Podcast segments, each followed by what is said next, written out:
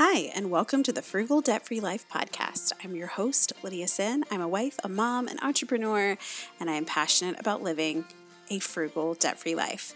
This podcast is real, y'all. We talk about real money mistakes and wins and failures. And today, in episode number seven, we're talking about how to not give a crap. And I'm going to give you a piece of life changing money advice.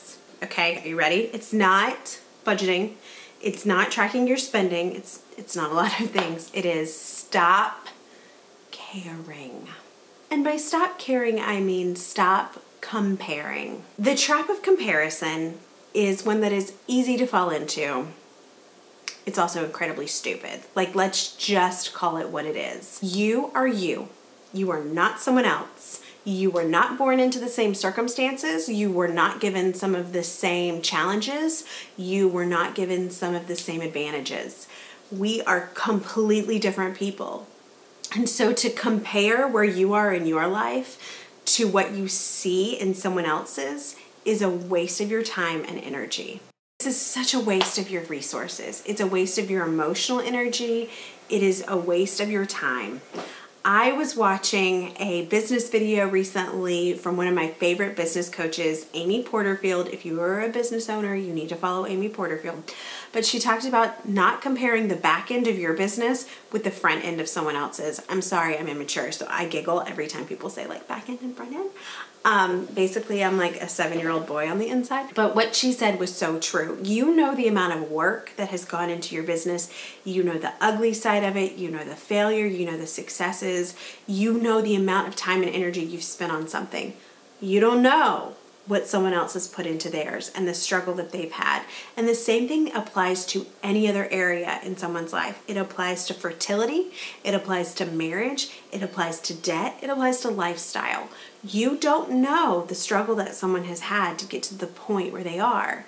Maybe they are in a disgusting amount of debt you don't know that. Maybe they have worked their tail off and saved and struggled to get where they are. You can only control your situation, not someone else's. And as someone who has struggled with this area of her life, I'm telling you the best thing that you can do for yourself and your budget is to stop comparing yourself to others. Here's a case in point. Recently, I was standing in the hallway having a conversation with someone. Well, in this conversation, one of my friends said to the other, Hey, I saw your vehicle. That's the car that I'm looking for. And then they immediately started talking about all the bells and whistles and perks of this particular vehicle. And how, like, if someone stops in front of you, the car stops on its own. Or if you drift into the other lane, the car moves you back into the other lane. Like all these amazing bells and whistles. And I don't know if you guys know, but recently Jason and I bought a vehicle. We paid cash for it. It's old and it has a lot of miles, but it runs unbelievably and it gets us where we need to go and everyone has their own seat. Like no one is crammed up next to each. Well, everyone had their own seat before, but we had three car seats across, and now everyone has room, and no one's poking the baby, and it's so much easier to get in and out of. And I love my minivan, but it's not fancy like at all. And they're talking about their backup cameras and their their heated seats, and I'm like, oh yeah. Well, my car has and seatbelts. I know, like we're so fancy. Fortunately for me, I have never put an emphasis on my vehicles and them being fancy.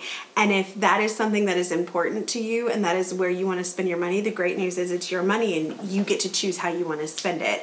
And so I'm not, when I'm saying that's something I've never cared about, I'm not judging the people that do. Everyone has different priorities. I spend an inordinate amount of money on coffee grounds. I want really good coffee, like really good coffee, which I make for 27 cents a cup.